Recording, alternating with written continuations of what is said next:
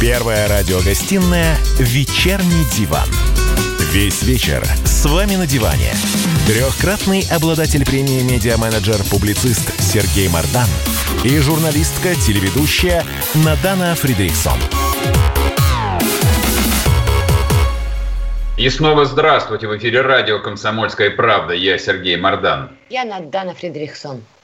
С нами на связи Борис Титов, бизнес-омбудсмен. Всякий раз аж вздрагиваю от этого слова.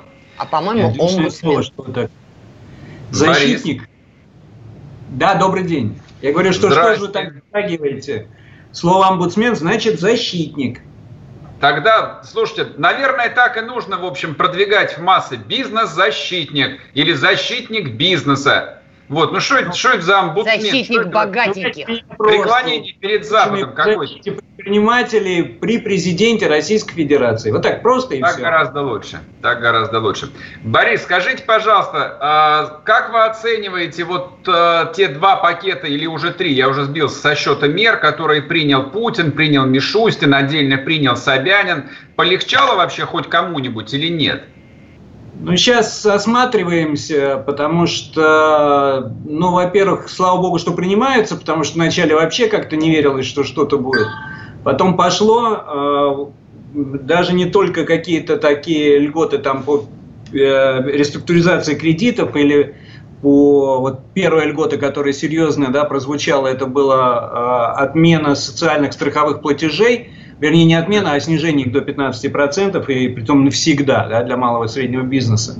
Вернее, для малого бизнеса. Но потом появились еще и меры, связанные с прямыми дотациями заработных плат, которые вот, и выдачей безпроцентных налоговых кредитов для поддержания занятости.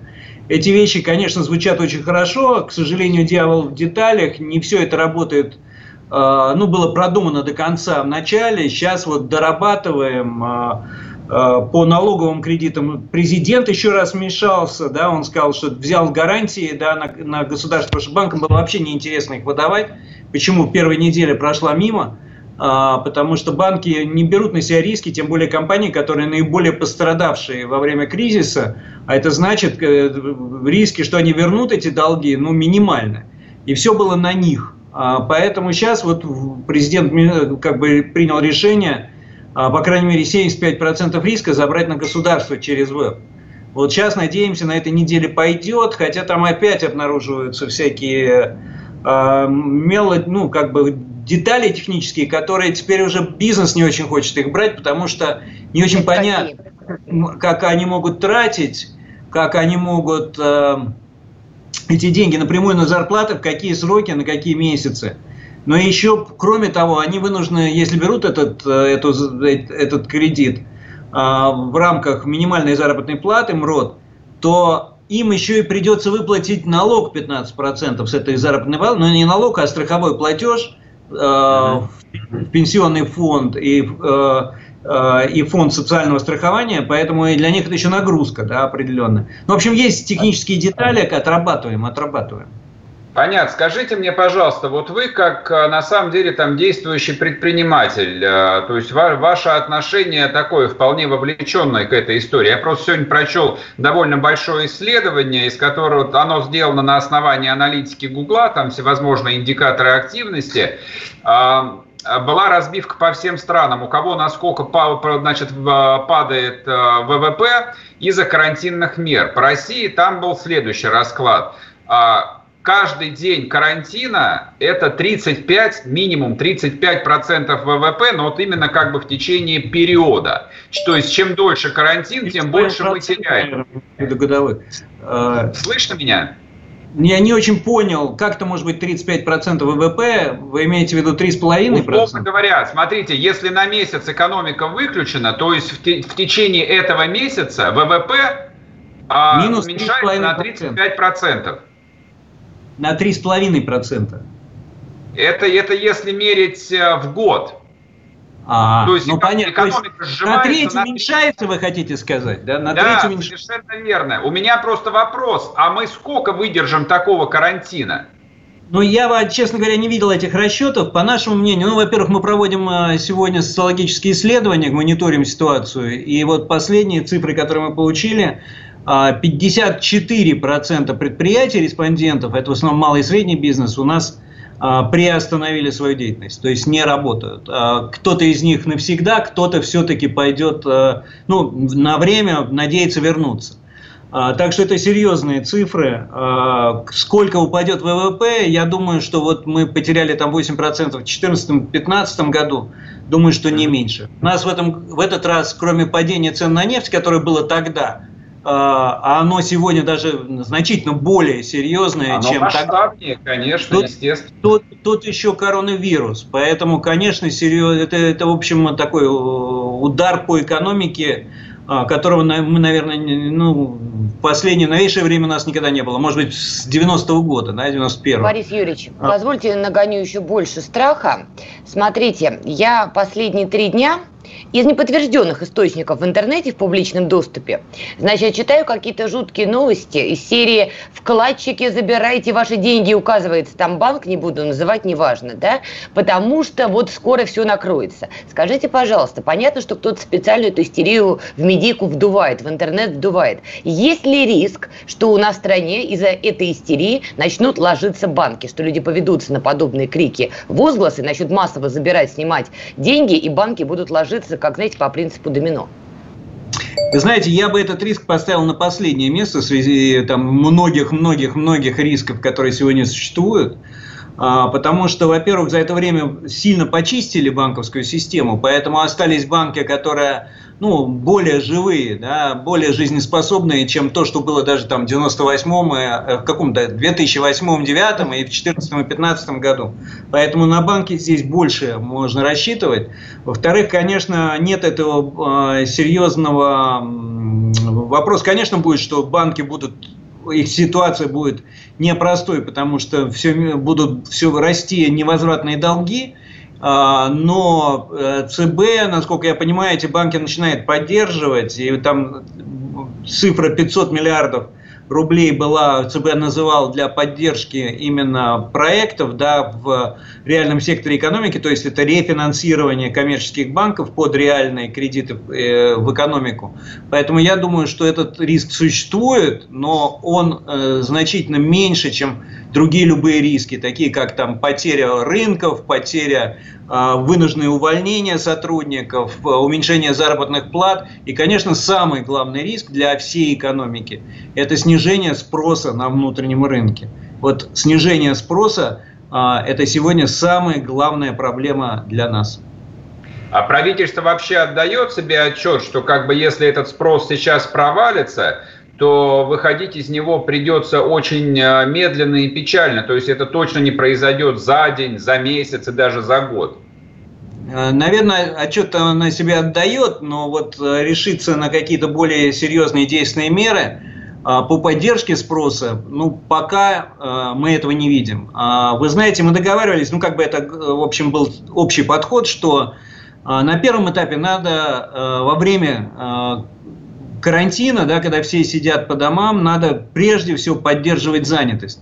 То есть нужно давать предприятиям возможность э, не увольнять сотрудников, потому что у них денег нет, они вынуждены это делать, тем более, что это противозаконно, но они все равно это делают, потому что платить заработной конечно, платы конечно, нечего. Конечно, вот. Конечно. Им надо помочь. Вот этот вот МРОТ, да, который сегодня был принят только для, правда, для малых предприятий, только из сфер наиболее пострадавших, плюс вот этот нулевой процентный кредит под налоговые, под, извините, заработные платы, оно что-то делает для этого. Но нужен еще второй этап. Обязательно нужен второй этап. И причем этот этап нужен, когда уже мы понимаем, что мы выходим из карантина, что скоро заработают э, уже и бизнесы, предприятия, малые, средние, и крупные, всякие, начинают работать. Вот здесь нужно поддержать спрос. И этот спрос надо поддерживать, да, может быть, с прямыми выплатами населению. Это, конечно, прежде всего наиболее социально малообеспеченным людям. Да. Это, может быть, еще дополнительные э, деньги для пенсионеров, для людей с детьми. Возможно, использовать часть материнского капитала для того, чтобы э, в денежной форме для того, чтобы поддержать этот спрос. Должна быть поддержана ипотека. Вот, правда, это уже было сделано. Сейчас мы смотрим, как это будет работать. Но, тем не менее, можно еще да, выделить деньги на поддержку ипотеки, чтобы строительная отрасль не остановилась. Вот это все надо а, сделать. Я, я прошу Май... прощения, перебью вас. Извините. Дело в том, что если не будет работы, то есть если экономика упадет, то даже нулевая ипотека станет непосильной для людей. Вот в чем Нет. проблема. Я, я хочу вас прямо спросить, как вы думаете, когда закончится карантин? Ну, я не эпидемиолог, эпидемиолог, да, я не очень понимаю в вирусах, поэтому я не, точно не могу вам гарантировать, но я могу сказать с экономической точки зрения, что бы очень хотелось. Потому Конечно, что если... Конечно. Карантин будет месяц, мы уже практически там подходим к, этим, к, этой, к, этой, к этому сроку, то, в принципе, перезапустить экономику будет несложно. То есть это будет, конечно, какие-то потери по ходу произойдут, но все-таки это будет практически быстрый перезапуск того, что было. Если два месяца такие расчеты существуют, то потери достигнут двадцать-тридцать процентов. От бизнеса. Борис, мы сейчас, мы сейчас уйдем на перерыв, вернемся к вам после, соответственно, этого самого перерыва и продолжим. Не уходите. Рубль падает, цены растут, нефть дешевеет, бензин дорожает. Кажется, что наступает нелегкое время. Но так ли все плохо? Мы не паникуем, потому что у нас есть экономисты Михаил Делягин и Никита Кричевский. По будням в пять вечера они разбираются в мировых трендах и строят прогнозы. «Час экономики» на радио «Комсомольская правда». Для тех, кто живет настоящим и смотрит в будущее. Первая радиогостинная «Вечерний диван». Весь вечер с вами на диване. Трехкратный обладатель премии «Медиа-менеджер-публицист» Сергей Мардан и журналистка-телеведущая Надана Фридрихсон. И снова здравствуйте. В эфире радио «Комсомольская правда». Я Сергей Мардан. Я Надана Фридрихсон. С нами на связи Борис Титов, защитник бизнеса. Скажем по-русски, да. Борис Юрьевич, позвольте такой вопрос. Может быть, он наивен, но он мне, правда, не дает покоя. Я все, конечно, понимаю. У нас сложные отношения с Западом, санкции, контрсанкции. Все понятно. Но в условиях этой пандемии, в условиях, когда нашему малому, среднему бизнесу, мягко говоря, не просто, а говоря откровенно, многие просто вот ложатся и умирают. Не было...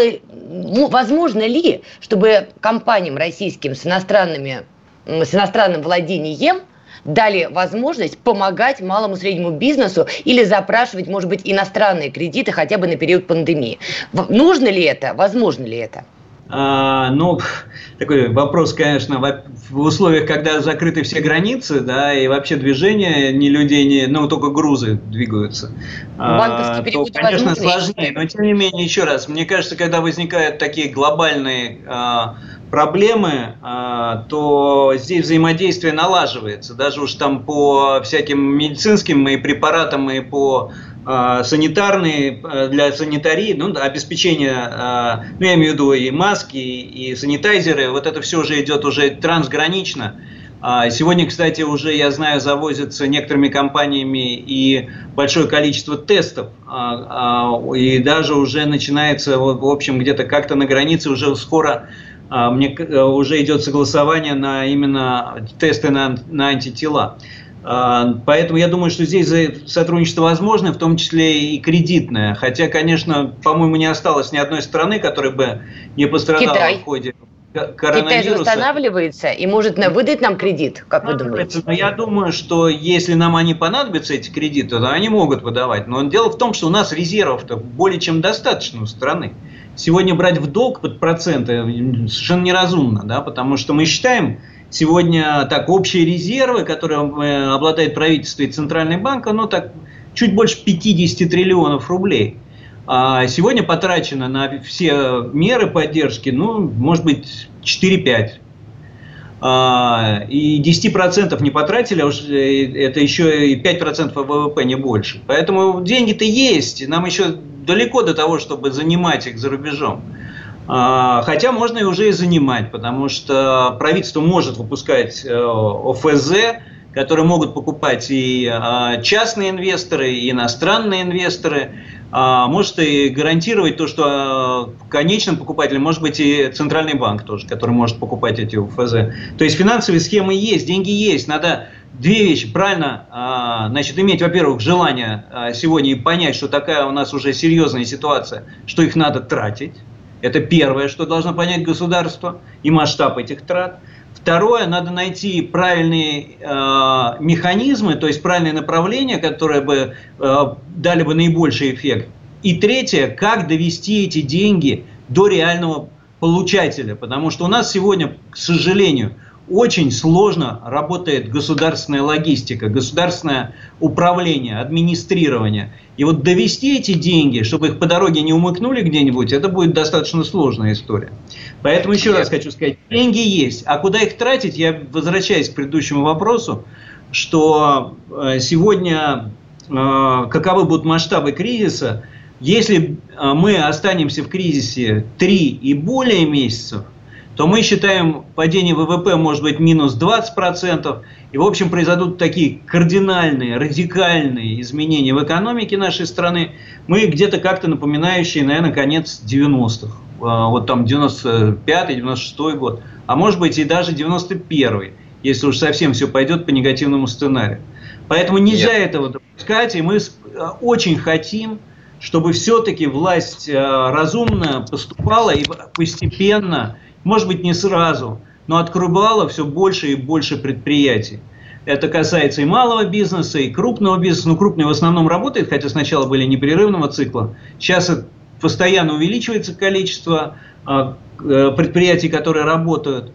Я вот в постоянном режиме, мы ведем связь с регионами. Только что с Курганом у нас была связь и с губернатором, и предпринимателями. У них там очень большой список, в общем, бизнесов, которые разрешены и которые работают.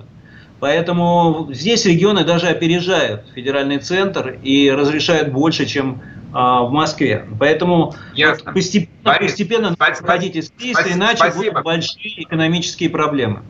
Понятно. Спасибо большое. В эфире с нами был Борис Титов, защитник российского бизнеса. Значит, смотрите, еще одна новость про экономику, которая будет вам куда более понятна. Всю, всю прошлую неделю множились сообщения о том, что мигранты нападают, так сказать, на резидентов Российской Федерации. Там совершенно жут... подобрала, а? Совершенно жуткие видео появляются, то есть совершенно жуткие видео. Даже вот меня пробирает, давно такого не видел. Отреагировало, есть такое агентство стратегических инициатив. Большая госструктура, очень влиятельная, с колоссальным бюджетом. Тратили десятки миллиардов рублей, ну, до коронавируса, в той самой жизни, когда нефть стоила по шестьдесят долларов за баррель. Вот. И эта структура, я уж не знаю, не знаю, по какой причине она решила вписаться за права мигрантов. Они выступили с темой, что, мол, надо трудовым мигрантам выплачивать пособие. Извини, я дополню. Временно приравнять мигрантов к гражданам России для выплаты им пособий по безработице. Абсолютно верно. То есть первое такое эмоциональное желание, конечно, хочется заорать, до какого рожна, типа, нам самим не хватает. Но с другой стороны, там через пару секунд ты берешь себя в руки и думаешь, мам дорогая, у нас, по данным Эм Вэ Дэ, от шести до восьми миллионов гастарбайтеров оказались заперты в границах Российской Федерации. Вот эти люди сейчас без копейки денег сидят, да, забитые как селедки в банку в своих этих кошмарных общежитиях, и им просто нечего есть. Может быть, действительно эта идея имеет смысл? Сейчас мы ее обсудим с Валерием Рязанским, первый заместитель председателя комитета Совета Федерации по социальной политике. Валерий, Валерий Влад... Владимирович. Да, здравствуйте. Здрасте. Вы слышали про инициативу О Эс И временно приравнять трудовых мигрантов к ну, гражданам Российской Федерации и выплачивать им пособие по безработице? Ну, конечно, слышал об этой идее, но вот так грубо прямая форма приравнивания, она, конечно, нереальна. Но то, что они выполнили такую существенную функцию, обратили внимание наши и законодатели, и исполнительные власти на эту проблему, это совершенно правильно. Поэтому вы ее обрисовали верно, и не дай бог, если мы вот создадим на протяжении, ну сколько нам еще осталось в таком режиме э, жить и работать, может быть там месяц, может быть два, мы можем действительно поставить их на грань э, каких-то вынужденных решений, не очень приятных для нас, и э, вот э, какие-то меры надо принимать. Какие меры можно, что называется, применять? Ну, первое, разобраться, конечно, с системой тех работодателей, которые цивилизованно заказывают эту рабочую силу, и наверняка с этими работодателями можно вести ответственный разговор, включая, в общем-то, ну, и те элементы помощи, которые они получают от государства. Может быть, многие из них находятся в системе, что называется, тех отраслей, которые поддерживаются в первую голову. Это первый... Валерий Владимирович, извините, что я перебиваю, просто вопрос в руку, что называется. У вас есть статистика до пандемии, какое количество трудовых мигрантов были легальными, хотя бы в Москве, берем по Москве, а какой процент был в, э, в статусе нелегальных? А такой статистики в принципе не существует, за исключением той, которая, ну что называется, есть э, в рамках квот. А вся остальная статистика, она берется, ее можно взять, вы меня, в общем, немножко неподготовленным застали, можно взять в Министерстве внутренних дел. Исходя... Переформулирую вопрос, чтобы... Да, переформулирую. Вам не кажется ли, что количество нелегальных трудовых мигрантов, оно значительно больше, чем легальных? Вот в этом я сомневаюсь. Объясню почему. Потому что все-таки те формы легализации, которые на сегодняшний день применяются по отношению к трудовой миграции, они, в общем, достаточно цивильно решают эти вопросы. И значительно цивильнее стали, вернее, решать эти вопросы. Это и патентная система, это система регистрации, это система, в общем, сопровождения, выпровождения. В общем, здесь в определенной степени порядок наведен. И я бы их разделил бы на несколько категорий. Конечно, те, которые имеют с работодателями официальную систему отношений, здесь можно поработать. Что касается тех э, мигрантов, которые работают по индивидуальному найму, таких тоже много, которые работают и в Подмосковье, и в ближайшем Подмосковье, и на фермерских хозяйствах. Если они цивилизованно тоже на, на работу с точки зрения патентной системы, они тоже все известны. А эти люди не будут голодать и не будут, что называется, бросаться там на кого-то. Но наверняка среди вот трудовых мигрантов есть та категория, о которой вот вы в данном случае намекаете как ну, не цивилизованные, не нелегальные миграции, там могут возникать проблемы. И в этой связи, конечно, чем э, быстрее мы обратим внимание на эту проблему с точки зрения, прежде всего, местных властей и разберемся с этой ситуацией... Тем... А не продуктивнее их сажать, извините? Совершил преступление, сел, совершил, сел. Зачем платить-то им? Ну, будем говорить так, совершил преступление, сел, это достаточно тяжелая мера ответственности. Тем более, что э, выдворение для них это тоже не сахар на сегодняшний день. Поэтому так, так бы я не рассматривал эту проблему. Мы сейчас уходим на перерыв, вернемся, не уходить. Как дела, Россия? Ватсап-страна. Это то, что обсуждается и то, что волнует. Это ваши сообщения в прямом эфире, в том числе и голосовые. Каждый день с двенадцати до пятнадцати часов с Михаилом Антоновым. Эфир открыт для всех. Включайтесь. Радио «Комсомольская правда». Радио про настоящее. Первая радиогостинная «Вечерний диван». Весь вечер с вами на диване. Трехкратный обладатель премии «Медиа-менеджер-публицист» Сергей Мардан и журналистка-телеведущая Надана Фридрихсон. И снова здравствуйте. В эфире радио «Комсомольская правда». Я Сергей Мардан. Я Надана Фридрихсон. Так, с нами на связи Валерий Рязанский, первый зампред комитета Совета Федерации по социальной политике. Мы не договорили в прошлом куске, договорим сейчас.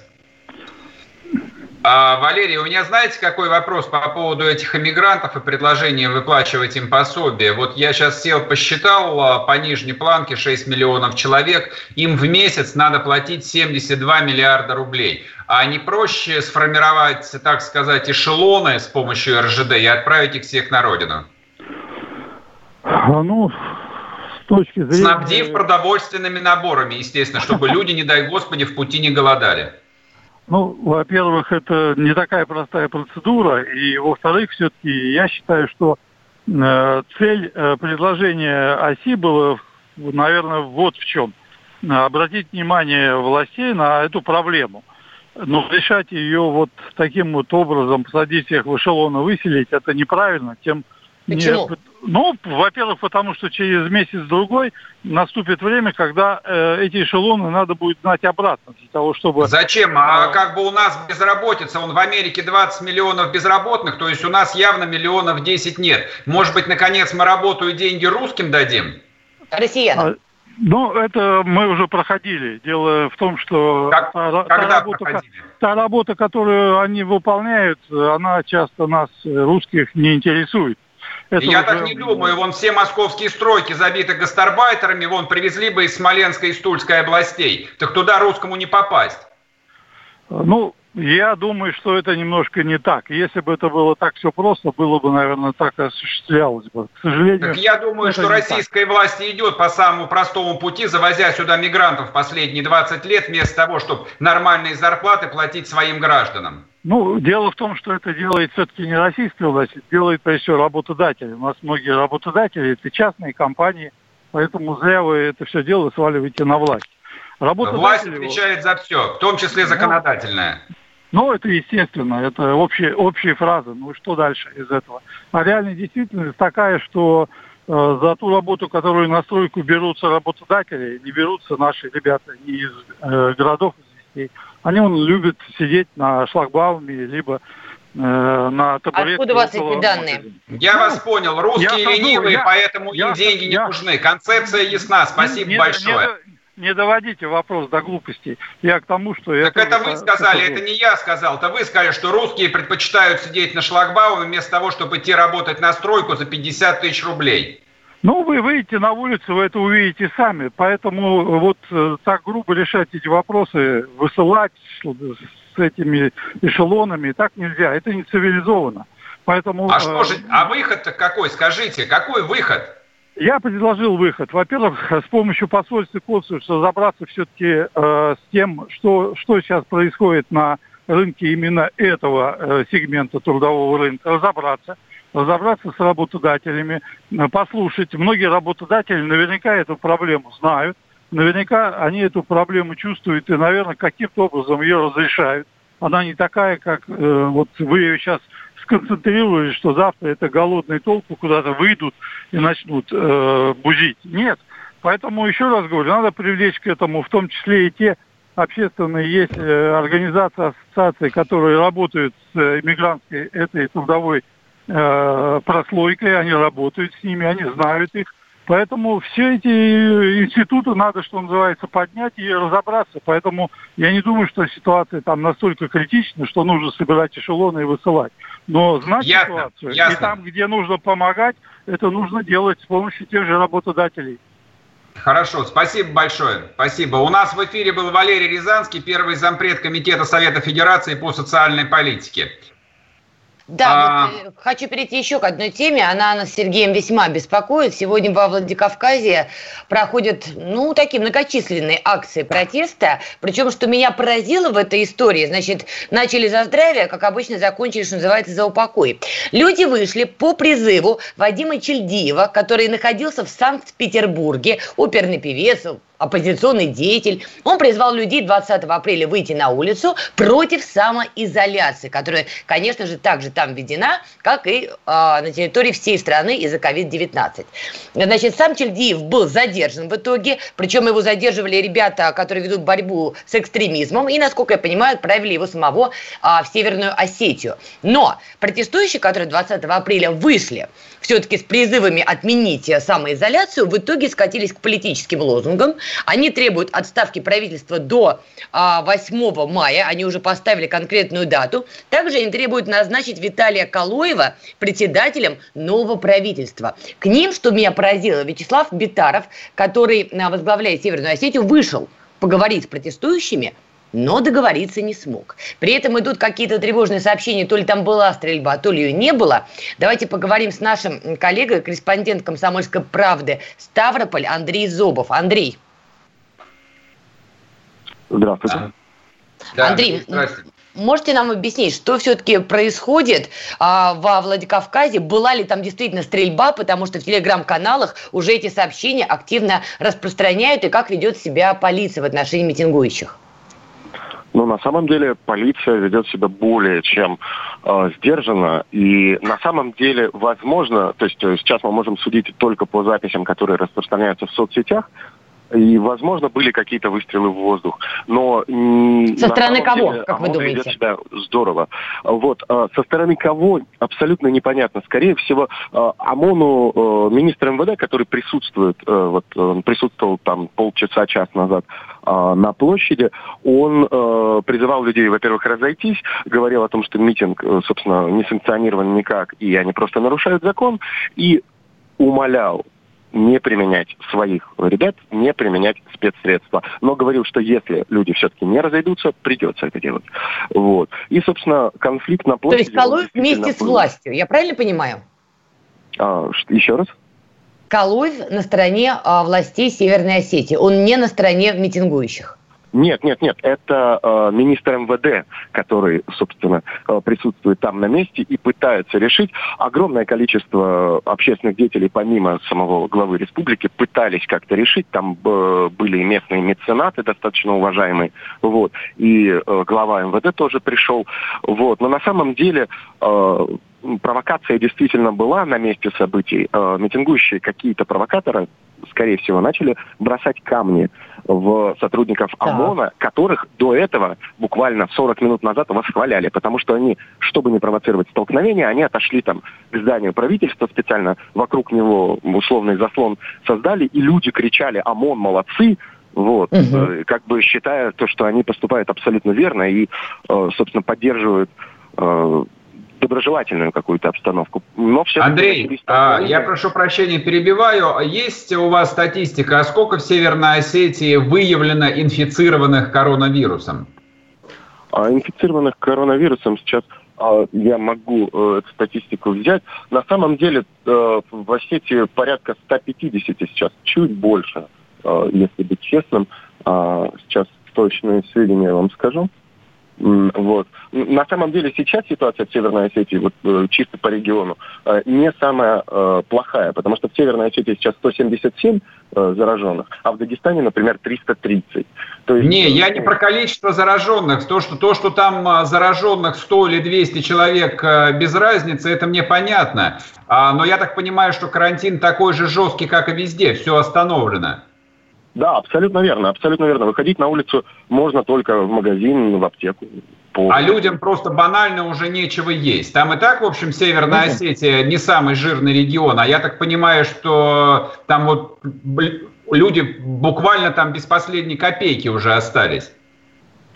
Ну, какие-то люди действительно остаются без э, последней копейки, и митингующие, в частности, требовали э, какое-то обеспечение для как раз малоимущих, чем, собственно, и занимался тот самый Чельдиев, он э, оперный певец, э, как известно, да, Мариинского театра, вот, и он давал бесплатные концерты и так далее. То есть, на самом деле, э, как бы, я даже лично его знаю, он достаточно благородный человек, который просто э, поверил в конспирологическую теорию, что коронавируса не существует.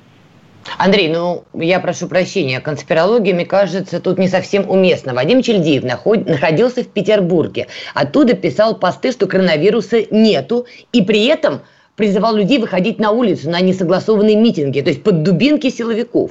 Вы правда думаете, что он делал это идейно, потому что уверовал, что ковида не существует? Да, абсолютно, потому что он э, в данном случае...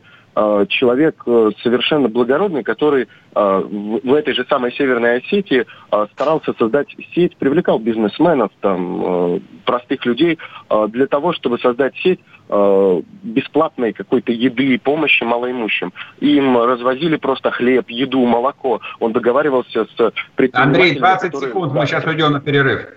Мы уже прощаться будем. Хорошо, мы услышали. Спасибо большое. С нами был на связи наш э, коллега Андрей Зобов, корреспондент «Комсомольской правды» Ставрополь. Я от себя просто хочу одну мысль сказать. То, что вспыхнуло во Владикавказе, может вспыхнуть сейчас в любом российском регионе, потому что это безумно странная история, что человек из Питера призывал людей выходить на улицу, они вышли, стали бросать камни силовиков, стали получать от силовиков в ответ, показывая, что в период самоизоляции очень легко вывести людей на улицу. улицу. И сейчас мы сталкиваемся с такой ситуацией, что это возможно абсолютно в любом городе. У нас интервью с Леонидом Рошалем будет сразу после нас, а мы с вами прощаемся до завтра, пока не болейте. Счастливо. Первая радиогостиная «Вечерний диван». Георгий Бофт. Политолог, журналист, магистр Колумбийского университета, обладатель премии «Золотое перо России» и ведущий радио «Комсомольская правда». Авторскую программу Георгия Георгиевича «Бофт знает» слушайте каждый четверг в семнадцать ноль ноль по московскому времени. Что такое деньги по сравнению с большой геополитикой? Мы денег тут не считаем.